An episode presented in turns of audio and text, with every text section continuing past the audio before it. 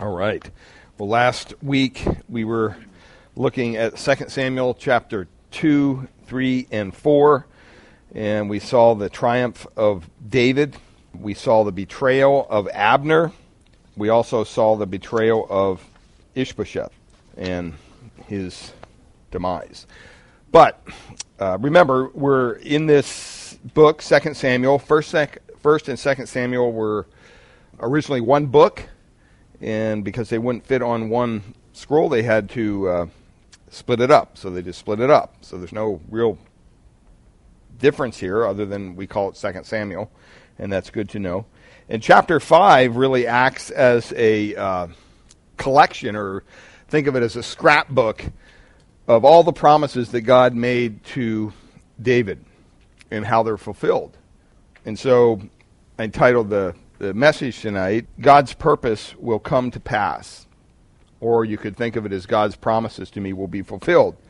Um, we've been looking at David for this long time in 1 Samuel and even 2 Samuel here. And he's on this long journey from being a mere shepherd boy, right? Remember, he was the, the last of eight sons, Jesse's sons, and, and Samuel went to pick the one that God wanted as king and went through his whole clan and said, "Well, you got to have another one because none of these guys line up." And well, we got one, but he's out in the fields with the the sheep, and you know he's just a little kid. Well, bring him here, and he was the one. And so David was chosen by Samuel. He proceeded to um, go and, and, and reside there and, and be cared for there under Samuel's care. And so we followed David as this young shepherd boy he was uh, anointed king. He, he fought in Saul's army, the, the acting king. He became a refugee, running for his life because Saul, the king who the people chose, not the one who God chose, but the one who the people chose, because he was head and shoulders above everybody else. The people said, We want a king. We don't want God to be our king anymore. And so uh, he gave them Saul. Saul became jealous of David, started chasing him around. David becomes a refugee. He's running for his life. And seems like every chapter is a new new event in the, in the life of David and Saul. You see David as a, a mercenary, really, in the Philistine army. He he leaves uh, the land of Israel and goes over because Saul is just constantly chasing him. He's like, well, I'll just go to the enemy's land and uh, kind of blend in with them. He won't chase me there and he didn't. And so he went over there and he became a, a, mercenary for the Philistine army, really. And then David, the king of one tribe of Judah, remember last last week he he he was crowned king of of Judah, and that was his tribe. And so that wasn't a really big thing. He had eleven other tribes that he wasn't king of. They were Saul's tribes, basically. They were the people that were loyal to Saul. David only had the one the one tribe as king. Saul is dead, as prophesied, and his sons. And so, chapter 5 really acts to show God's promises that they are fulfilled to David and how it pulls out some of the highlights that indicates God's faithfulness, and we can apply that directly to us. It's highlighted by the fact that this chapter is not necessarily in chronological order as you read through it. It's not laid out that way. It's kind of like a hodgepodge of different time zones pulled in. And so if you if you were going to put it in chronological order, verses 1 through th- 3 would be first, obviously, because that's when David is being uh, coronated king over all of Israel. We'll read about that. And then next, the Philistines attack. So you could jump all the way down to verse 17 through 25. And then David would have secured Jerusalem. That's talked about in verses 10 to or 6 to 10. And then in the last 10 years of his life, the, the, the king of Tyre, uh, Hiram, would have sent supplies to, Dave, to build David's house, and that's verses 11 to 12. So it's kind of a mixed up chapter. We're going to just go through it the way it's written, but just so you know, uh, those are the things that are that we're going to be looking at. So let's look at, at David's crowning first of all here, um, in uh, verses 1 through through 5. It says there in verse 1 Then all the tribes of Israel came to David at Hebron and said, Behold, we are your bone and flesh. I just want to stop there. Now remember, the, thing you have to understand is all these tribes of Israel were against, they've been against David. You know, he's, he's ruled for um, about seven and a half or uh, two and a half years as the as the king of Judah, seven and a half years roughly as the king who was uh, anointed, kind of the king to be, and so he's had you know he rules a total of, of forty years we're told. All right, but here all these tribes after their king is dead, and their their warrior is is dead the guy that ran the army for Saul, uh, Abner, he's gone. And so they don't have anybody. And they realize that, you know what, we, we better make a deal here. We better figure out what's going to go on because David is king. He's going to be king. And we don't want to be on the wrong side of this guy because they knew David's history. They knew that he was a warrior. They knew what he did to Goliath. They knew all about him. And so this wasn't catching them by surprise but it's it's kind of impressive how they just kind of show up on his doorstep and say, "Oh, here, you know, we want to be, we want you to be our king." Uh, I would be questioning that. Now, if you want to get the details of how this actually happened, you can go over to First Chronicles. Remember, we said Chronicles gives the kind of the chronological thing of the, of both uh, Samuel and Kings and uh, it's, it's, Chronicles 12, and you can you can read through that, and you can find how many men they had. Basically, I'll t- just tell you for time's sake, it's 120,000 fighting men, and they all came to Hebron. So this wasn't something just a lighthearted, you know, a couple guys stopped by. Hey, David, can we work out a deal? I mean, this was a massive army that showed up, and there was a uh, it, it it talks about in Chronicles about a big feast. They fed all these people for three days 120,000 people. That's I don't know how big your events are, uh, Jenna, but that's a lot of people, right? I mean, to, to feed. Um, they did that over three days. And uh, David had originally been anointed, remember, king by Samuel, all the way back in 1 Samuel chapter 16, I believe.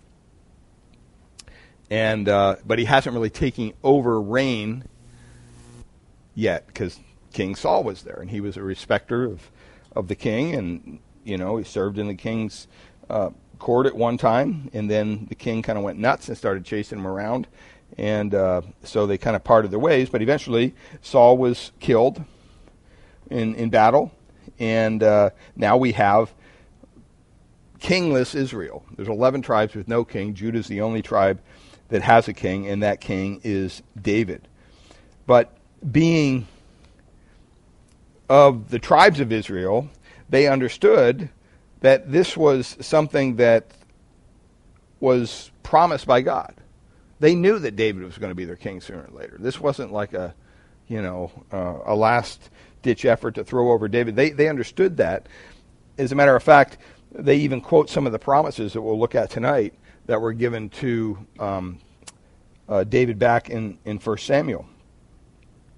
And so I think they knew all this, the promises of God, but they were fighting against it. They were fighting against it uh, because Saul was alive and he was their active king. So they were fighting for him and they were trying to chase down David and, and all these things. But they clearly understood all along that David was clearly the better king. He was a better warrior. He fought harder for Israel. Saul was always off chasing David. He didn't care about the people. Remember, some sometimes they had to go get him from the battlefield or to get him from chasing uh, David.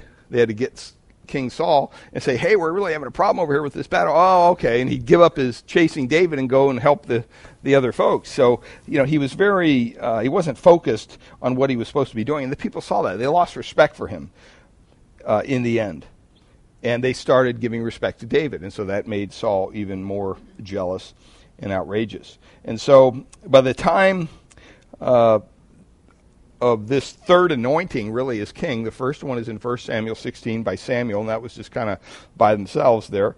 Uh, with some people. And then the second one was he was anointed king over the tribe of Judah. Now all these tribes come to him and say, We want you to be our king. And so here you have upwards of 120,000 people present at this anointing. So it wasn't just a little side thing that they did off to the side. And they give us three reasons here why they want David as their king. And the first one we see there in verse 1 is he is the is of Israelite stock. He, they said, Behold, we are your bone and flesh. In other words, hey, we're all family, David. You know, we, we know we're on your side. We're kin. You know, yeah, we've been chasing you all these years, but, you know, that was just Saul's deal. We, we really want you as our king. And uh, so that's what they're pointing out there when they, when they initially come to him in verse 1. And then in verse 2, you see some other reasons. It says, In times past, when Saul was king over us, it was you who led out and brought in Israel. And the Lord said to you, You shall be a shepherd of my people Israel, and you shall be prince over Israel. Well, what's happening here? The people are quoting back to David the promises of God, of his reign over Israel. They're saying, hey, we know what promises God made.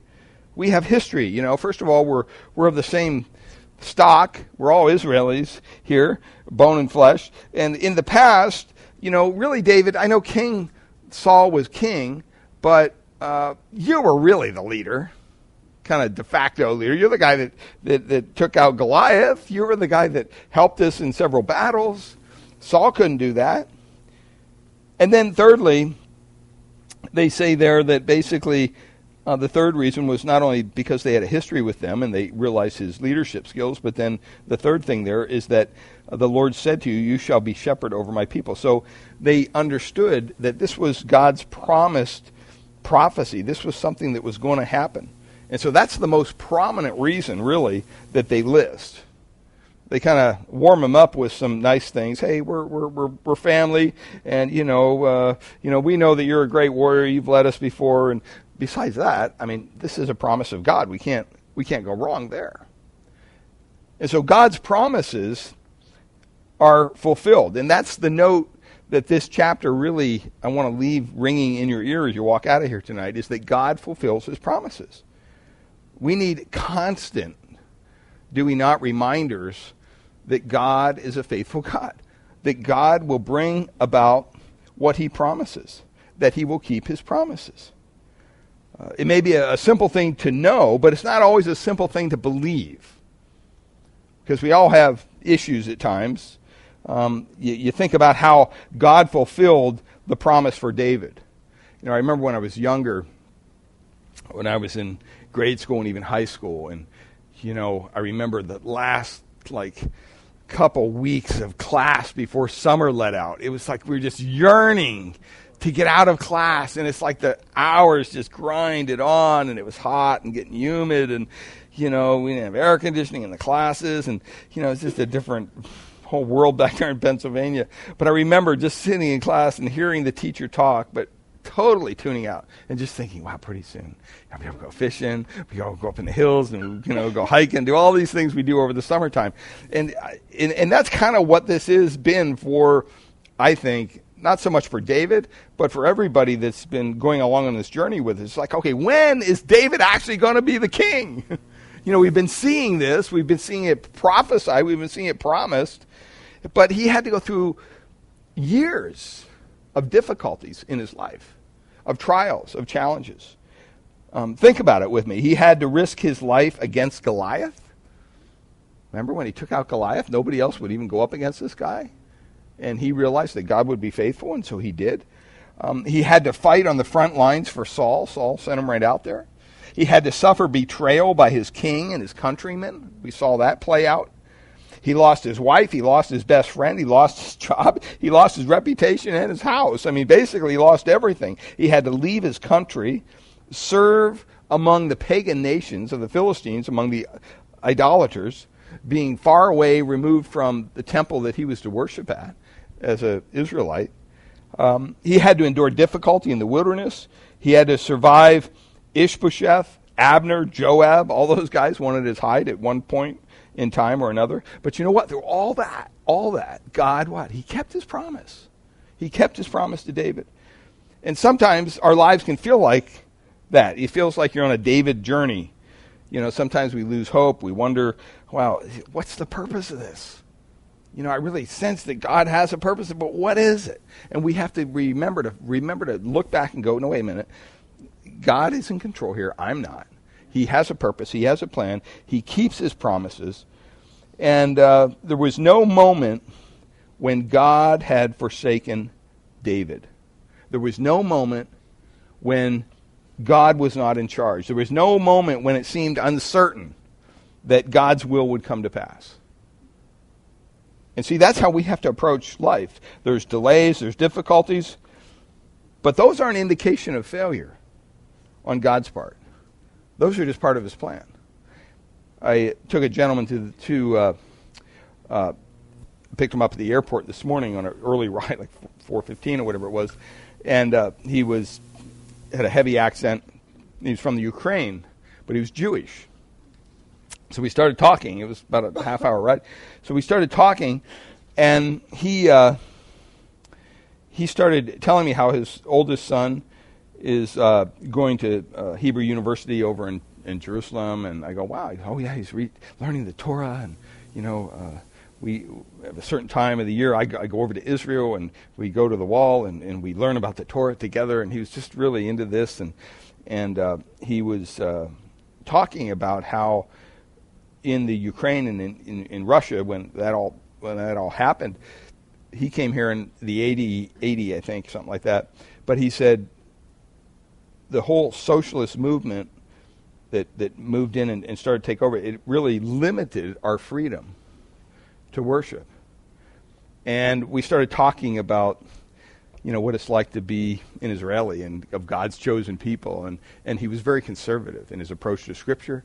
You know, he was very, oh, yeah, God's promises are true you know and so I, I, shared this with him i said you know whenever i run into somebody that, that doesn't believe god exists and they say well give me one one evidence that god exists. I always say the same thing. The nation of israel. The people of israel. I mean look at these people should have been wiped out long time ago. You know if not even for their own disobedience right? But what god's promises are being fulfilled. And see just like he fulfills the promises for israel God fulfilled the promises for David as he does for us. And so here, this moment in time, he's, he's really the, it's the summary of David's 40 year reign. Look at what it, it says here. Um, down a little further there when it says, You shall be a shepherd of my people. He shall be a shepherd of my people.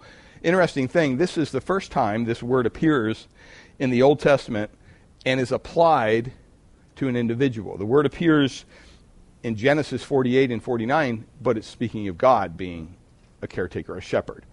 But here, when it's referring to David, it's the first time in Scripture that that word is used describing an individual.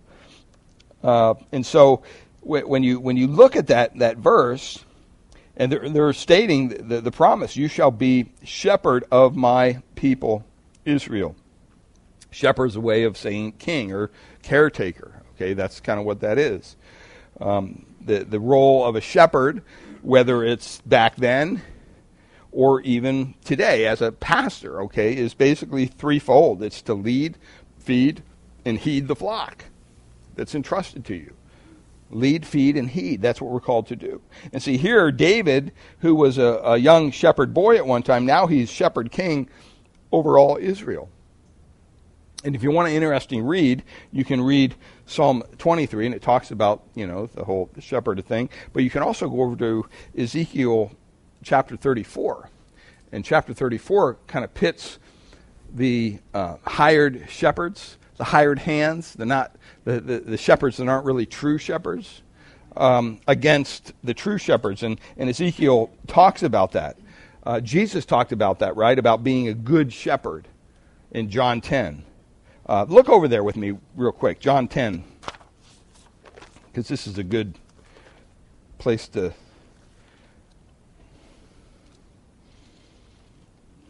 John chapter 10. And Jesus was dealing with the shepherds of Israel, the Pharisees, the Sadducees, in his day, who were not doing things the proper way. If you look at, at John uh, 10 and look at, at verse. Uh, well, he starts right out there talking about um, he who does not enter the sheepfold by the door, but climbs in by another way, that man is a thief and a robber. But go all the way down a little further there when he says, uh, in verse, sorry, um, it's verse uh, 11. He says, I am the good shepherd. I mean, the whole thing's a good read, but for time's sake, I am a good shepherd. The good shepherd lays down his life for the sheep. He who is hired, a hired hand and not a shepherd, but and the idea is they're acting like a shepherd, but they're not. they're a hired hand, who does not own the sheep, sees the wolf coming and leaves the sheep and flees. And the wolf snatches them and scatters them. He flees because he's a hired hand and cares nothing for the sheep. I, he, he reiterates, am the good shepherd. I know my own, and my own know me, just as the Father knows me, and I know the Father, and I lay down my life for the sheep. And he goes on and he talks there. But the important thing is, is to realize that, you know, Jesus even made a distinction between good shepherds and bad shepherds. Uh, he's referred to in Hebrews chapter 13 of, as the great shepherd or in 1 Peter chapter 5 as the chief shepherd. And so one of our one of our roles as believers is to shepherd people. That's what we're called to do. That's what discipleship is. You don't have to be a pastor to be in the role of being a shepherd.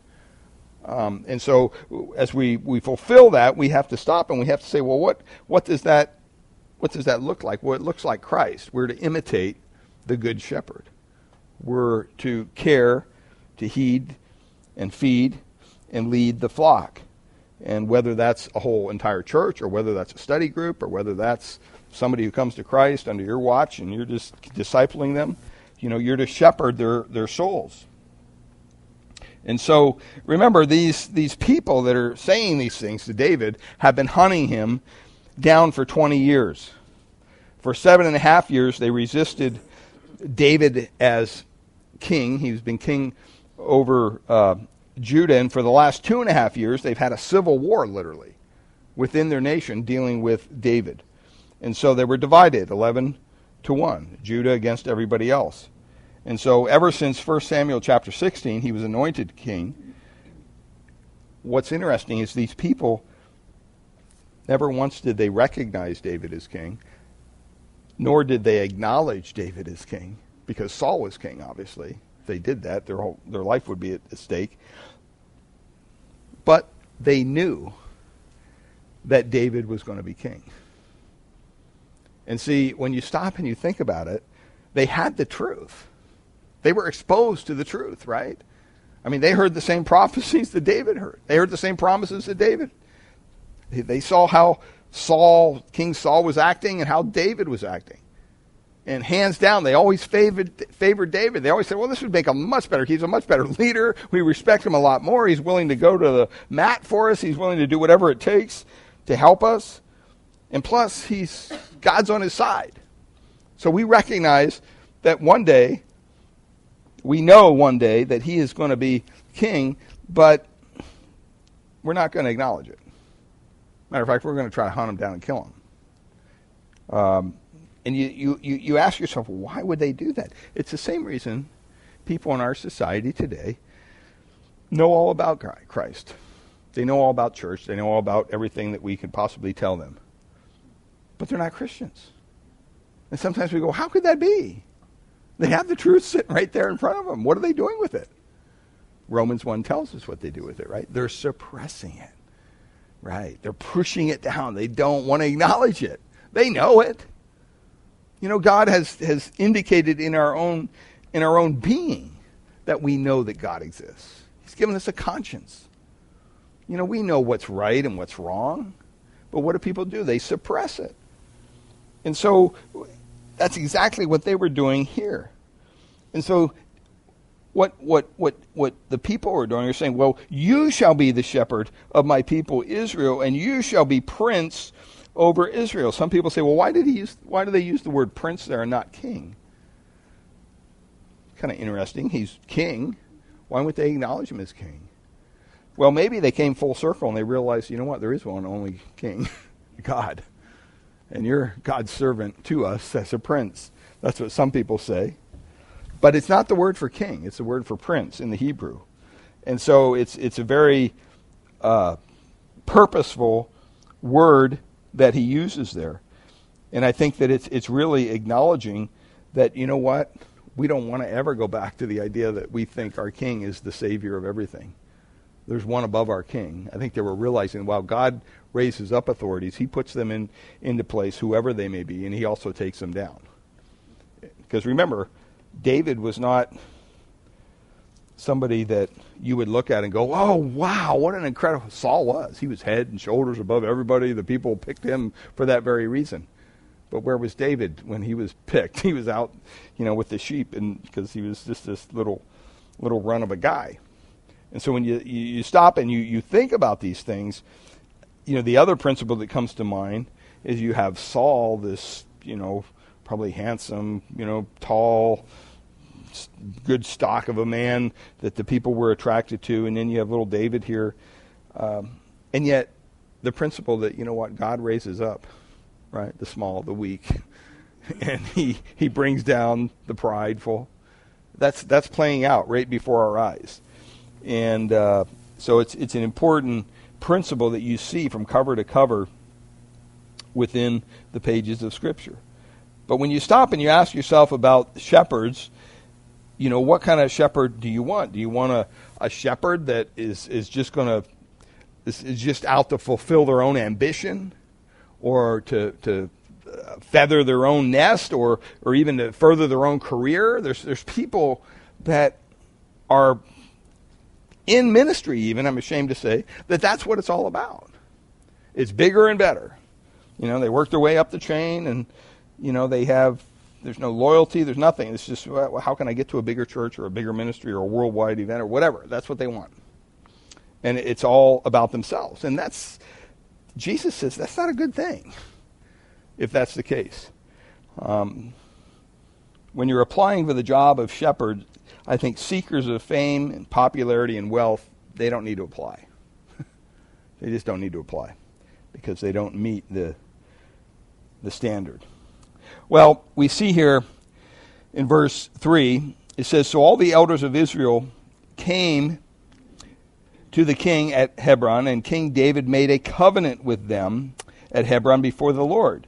And they anointed David king over Israel, over all of Israel, all 12 tribes. So it's progressive for him. He's anointed initially by Samuel. Nobody even recognizes him as king for years. That was kind of a private thing. And then he's uh, anointed as king over Judah. Now he's king over all Israel. And they came to him. He didn't seek them out. He wasn't out there demanding, you need to worship me, I am the king. No, they, they came to him. Why? Because it was the right thing to do. Uh, they had no leader, there was nobody left. Their king was dead. King Saul was dead. The leader of the army was dead. So, you know, they, they had no option here. So they did what would be best for their people. So they all came together, and that's where First Chronicles uh, chapter 12 that uh, talks about that whole period when they anointed him. So there's over 120,000 people there at this anointing of David as king over Israel. Well, the the party doesn't last too long. It gives us kind of a time frame here of his his reign. David was 30 years old when he began to reign, and he was uh, and he reigned for 40 years. Now, that's, that's quite a while. All right? And so, at, at verse 5 there it says, At Hebron he reigned over Judah seven years and six months, seven and a half years, and at, and at Jerusalem he reigned over all Israel and Judah 33 years. And so it, it kind of gives, this is his resume, you might say. And then there in verse um, 6, move on to David's city here, it talks about the king and his men, verse 6, went to Jerusalem. Now, a couple things about Jerusalem. Jerusalem, up to this point, never belonged to Israel. It wasn't part of Israel. It was occupied by um, the Jebusites, which were a clan of the Canaanites. And so it didn't belong at it didn't belong to, to Israel at this time. All right, even though it had been promised to them. Remember the promise to Abraham back in Genesis when God said, "Hey, as far as this point to this point, this is all going to be Israel's." Well, there's Jerusalem smack dab in the middle, and it wasn't Israel's. And so you can only imagine what people began to do uh, mock. You know, it's kind of like years ago, even before my time, when Israel was just kind of a desert, nothing there.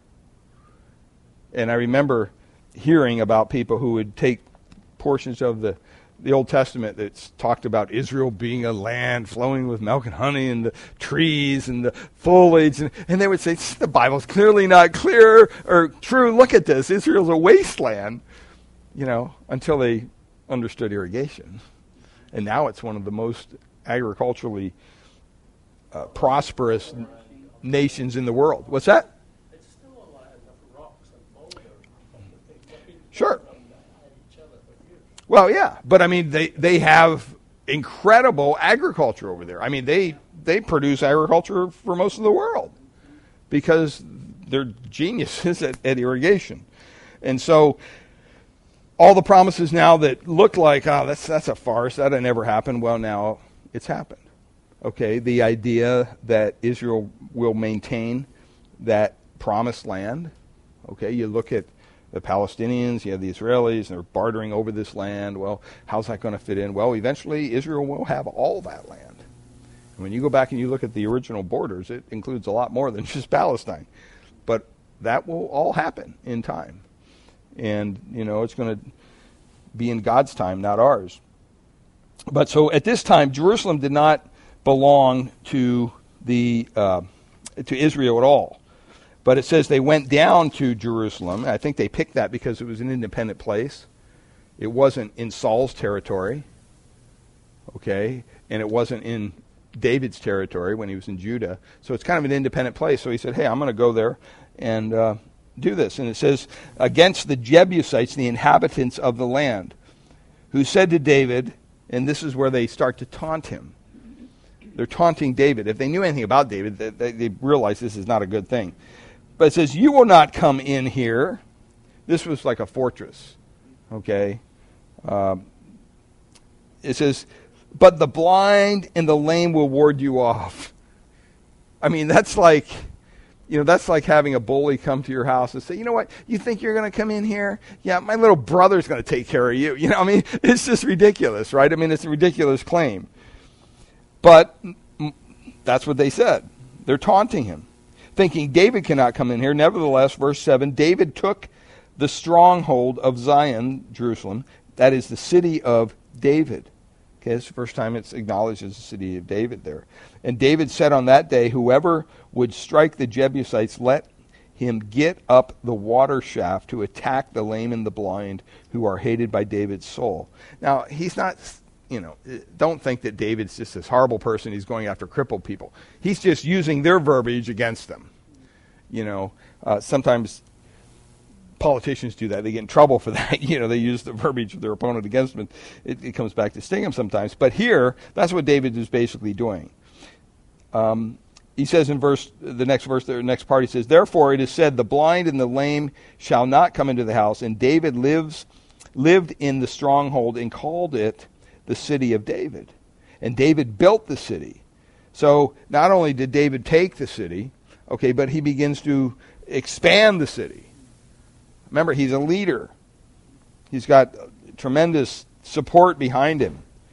Uh, he, he, he built the city all around from the Millo is kind of a terrace. It's kind of, think of it as a town square kind of a thing. Inward, a terrace around the outside there. And then in verse 10, and David became greater and greater. Why? For the Lord, the God of hosts, was with him. So once again, you see the affirmation of God upon David's life. God, David is doing what God wants him to do. He's trying to do his best, and as a result, he is um, being blessed by the Lord because of his obedience at this point. Now, you know when you when you think of of you know Jerusalem, it, it had a long history. Jerusalem did. It was basically uh, referred to as Salem, which King Melchizedek was king over.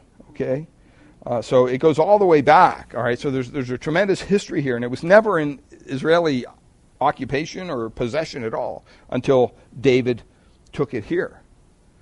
And so when he did that, he's making a statement and he's saying, okay, as a new king, I'm not going to just go back to where, you know, uh, Saul was. I'm going to I'm going to set up my own establishment here for the Lord. And it says that he became greater and greater for the Lord, the God of hosts, was with him. Verse 11, you begin to see some of these uh, things that happen. And remember, these are not chronological, but we're just going to take him as such because to jump around would probably confuse you. But verse 11 it says, And Hiram the king of Tyre sent messengers to David and cedar trees, also carpenters and masons who built David a house. So it's just an honoring thing to do. Uh, we want to keep him on the right side.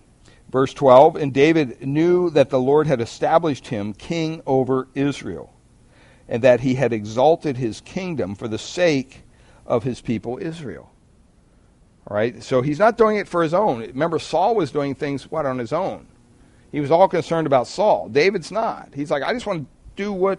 I mean, even when King Saul, or when Saul was king, David still wanted to do what God wanted him to do. And he felt very strongly about respecting those in authority over you. So even though Saul was trying to kill him, and he had many opportunities to kill the king, he didn't do it. Why? Because he respected that position. He respected God too much to do that. And now he's in that position. And uh, he's, he's maintaining his character, his, his integrity, and everything so far. And he's doing things on behalf of the people, uh, for, for the people of Israel. Well, then it says here in, in verse 13 David took more concubines. Remember, we talked about this, I think it was uh, last week or the week before, that you know, one of the reasons these kings would do this is to secure property. All right, secure an area, secure a region.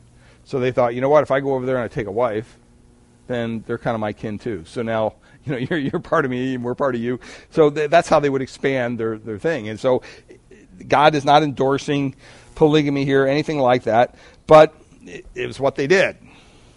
So he, he takes these, uh, these, these concubines and wives from Jerusalem after he came from Hebron, Hebron, and more sons and daughters were born to David. And then it lists the names of those who were born to him in Jerusalem uh, Shemua, Shobab, Nathan, Solomon, Ibhar, uh, Elishua, Nepheg, Japhiah, Elishama, Eliadid, and uh, Eliphalet. Yeah, I always get that wrong. Eliphalet. Eliphalet. so these are his, his children that were born to him there in uh, Jerusalem. Now, it, as it continues, you see these battles erupt. When the Philistines, they're still around, heard that David had been anointed king over all of Israel, all the Philistines went up to search for David. So they're realizing we got a problem. Now we don't just have King David who's over this little tribe of Judah we got King David who's over all the tribes of, of, of Israel, and he's got a massive army. He doesn't just have 400 men anymore. He's got upwards of 120,000 in his army. And you can read about David's mighty men back in Chronic, or First Chronicles, there, chapter 12, I think. It gives you all the details, how many from each tribe, everything. But when they heard about this, they said, "Yeah, we got to do something. We got to go take this guy out." And so they went up to search for David, but David heard of it. See, this is one thing about David. He wasn't, he wasn't naive, he wasn't stupid. He probably had people out there, spies, realizing, okay, now I'm king. I need some security. Here, you go see what their plans are. And, uh, you know, whatever, he, he uh, or maybe God told him, who knows. But whatever, he, he heard about it, and uh, he went to down to the stronghold, kind of a an area where his men and him would be, be safe. It says in verse 18 Now the Philistines had come and spread out in the valley of Rephaim. And David inquired of the Lord. Once again, David isn't just this big hotshot king calling the shots. What does he do? he goes to the Lord. It's like, Lord, okay, you've, you've guided me up to this point. Your promises have come true. I'm not going to give up on you. What do I do? Shall I go up against the Philistines? Will you give them into my hand? It's kind of a good plan. You know, it's kind of like saying, hey, teacher, um, if I take the test, will I get 100 on it? you know, and their answer is always, right, oh, yeah, you'll get, oh, okay, I'll take the test. No, you're going to flunk it. Oh, can I take it next week? You know, it would be kind of a nice thing to know if you're going to fail or not. And uh, God provided that for him. And so the Lord said to him, David, go up, and I will certainly give the Philistines into your hand. Verse 20, and David came to uh, Abal uh, Perazim, and David defeated them there. And he said, The Lord has broken through my enemies before me like a breaking flood, like a bursting flood. It's just like, wow, God, it, look at what God has done. This is crazy. And he's just really, you know, all the, all the uh, credit goes to the Lord here. That's what he's doing. It would have been very easy for him to say, yeah, look at what I did. You know, that's not what he's doing. He's saying, no, the Lord has, has helped us out here. Therefore, the name of that place is called Baal Perizim, Perazim, and the Philistines left their idols there, and David and his men carried them away. And so it was kind of like just you know the Lord just allowed this this flood to come through of of David's men and just wipe these people out. And then it says, and the Philistines left their idols there, David, and they carried them away. And then in verse 22, and the Philistines came up yet again. Okay, they weren't done. Obviously, they had some squirters that got away, and they went and got some other guys, and they came back. And they spread out in the valley of uh, Rephaim. And David inquired of the Lord, and he said, he asked him once again, God, what should I do here? Should I go up? Will you give them into my hand? He said, We're going to change things up a bit here, David. You shall not go up but go around to the rear. I mean, don't you love this kind of guidance? I mean, wouldn't that be awesome to have that kind of a, you know, GPS system for your whole life? It's just going to tell you what to do. And come against them opposite the balsam trees. And when you hear the sound of marching in the tops of the, of the balsam trees, then rouse yourself, for the Lord has gone out before you to strike down the army of the Philistines. I mean, it's it's such a neat thing the way God has has taken this and and and used it for his glory. And then the last verse there, and David did as the Lord commanded him, and struck down the Philistines from Geba to Gezer. And so, uh, you know, when you when you think of of this this chapter, a couple things you can take away is four reasons I'll just give them to you quickly here. Four reasons you should trust God's promises. Four reasons you should trust God's promises. The first one is this simply, God's promises stand in opposition. It stand in spite of opposition. They stand in spite of opposition. It doesn't matter what, what is coming against you. If God promised something was going to take place, it will happen. And that's kind of what what verses 1 through 3 is all about. You think of all the opposition that David had to go through to become king and yet we see it kind of unfold right before our eyes. And so it doesn't matter what kind of, or who is, or what is opposing you at all. If God has, through His Word or whatever, promised something's going to take place, you can count on it. And, you know, if we don't have that, uh, boy, we, we're in big trouble. Secondly, God's promises stand in spite of passing time. In spite of passing time. Uh, sometimes we we get you know we get weary, don't we? You know, oh, you know, even in the New Testament it talks about them, you know, oh, when's, you know, we've heard about the coming, you know, his coming, when's that going to come? And they're mocking, right? They're mocking. Uh, it doesn't matter how long. God, you know, I mean, with God, it, time is irrelevant, right? He transcends time. So, you know, that's why the Bible says, you know, you know what, what, one day is a thousand years with God or whatever. It's just it's just you know it's irrelevant. It doesn't matter to him. He he doesn't even adjust his time. He doesn't sleep. He doesn't get up. He transcends time. Every day is like today with God, whether it was ten years ago, hundred years ago, five hundred years ago, or five thousand years in the future. It doesn't matter. It's today. He sees everything at once. because he transcends time. Second Timothy or Second Peter, chapter three. This is where this um, talks about this. These these people. It says they will say, talking about the day of the Lord. I'll pick it up in verse 1. It says, This is now the second letter I'm writing to you, beloved. In both of them, I am stirring up your sincere mind by way of a reminder and this is good for us to hear as well, that you should remember the predictions of the holy prophets and the, communicate, and the commandment of the Lord and Savior through your apostles, knowing this first of all, that scoffers will come in the last days with scoffing, following their own sinful desires. They will say, Where is the promise of his coming? For ever since the fathers fell asleep, all things are continuing as they were from the beginning of creation. In other words, there's no God. What are you guys? This is a fan, fairy tale. Nothing's going on. It's just grinding on as usual. Verse 5 For they deliberately overlook this fact that the heavens existed long ago, and the earth was formed out of the water and through water by the word of God. And that by means of the world that then existed was a deluge with water and perished. But by the same word, the heavens and the earth that now exist are stored up for fire, being kept until the day of judgment and the destruction of the ungodly. You know, everything we see around us is going to be gone. Everything. Trees, animals, everything. It's going to be wiped out. It's going to be gone. This is not our home. God's going to create a brand new one for us. All right? And and that's kind of the the neat thing about when you think about heaven, you know, you're not sitting on a cloud somewhere. Yeah, you're not doing that. I mean, it's in the new new heavens and new earth. So we're going to have lots to do. Um, so uh, verse verse eight, he says, "But do not overlook this one fact, beloved, that with the Lord one day is as a thousand years, and a thousand years is one day. In other words, it's irrelevant.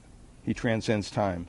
The Lord is not slow, look, to fulfill his promises, as some count slow, slowness, but is patient toward you, not wishing that any should perish, but that all should come to repentance. But the day of the Lord will come like a thief. And then the heavens will pass away with a roar, and the heavenly bodies will be burned up and dissolved, and the earth and the works that are done in it will be exposed. Since all these things are thus to be dissolved, what sort of people ought you to be in lives of holiness and godliness, waiting for and hastening the coming day of God, because of which the heavens will be set on fire and dissolved, and the heavenly bodies will be melt will melt as they burn. But according to his promise, we are waiting for new heaven and new earth in which righteousness dwells. You know, that's, that's what we have to look forward to. God's promises stand in opposition, in spite of opposition. They stand in spite of passing time. And God's promises come to pass through obedience. I think that's what really verse 7 was all about there. When, when David wanted to, to do what the Lord wanted him to do. It says, Nevertheless, David took, took the stronghold of Zion that is the city of David. That is something that was promised, okay? And it was through his obedience that it came to pass. And then the last thing there, God's promises come to pass with blessing. And you see the blessings on, on uh, David and Israel there in, in verses uh, 11 and forward. So when you when you you think of these things, you know, I pray that that's an encouragement to you that you know, just because this was David, and uh, God promises certain things for us too. You know, uh, He promises that He will keep us in the hollow of His hand, that He will not uh, uh, turn from us. Okay, that we're secure in Christ. Doesn't matter what happens to us down here, that's irrelevant. One day we're promised a, a place in a new heaven and a new earth and we will have glorified bodies. And i mean all those things when we when we reach that point in time it's going to be like wow okay uh, it was worth the wait. You know i remember when i started off i said you know in, at the end of the school year back in pennsylvania i just remember those final weeks just grinding on grinding on grinding on. But then i can also remember in the middle of the summer i didn't even think about those weeks anymore. They were nothing even though at the time they seemed like this big, you know, horrible burden I was carrying trying to get out get out of school for summer. But you know what? When you're when you're enjoying what God wants you to do and things like that, you know, the trials are worth it, and and that's what we have to kind of be reminded of sometimes. So.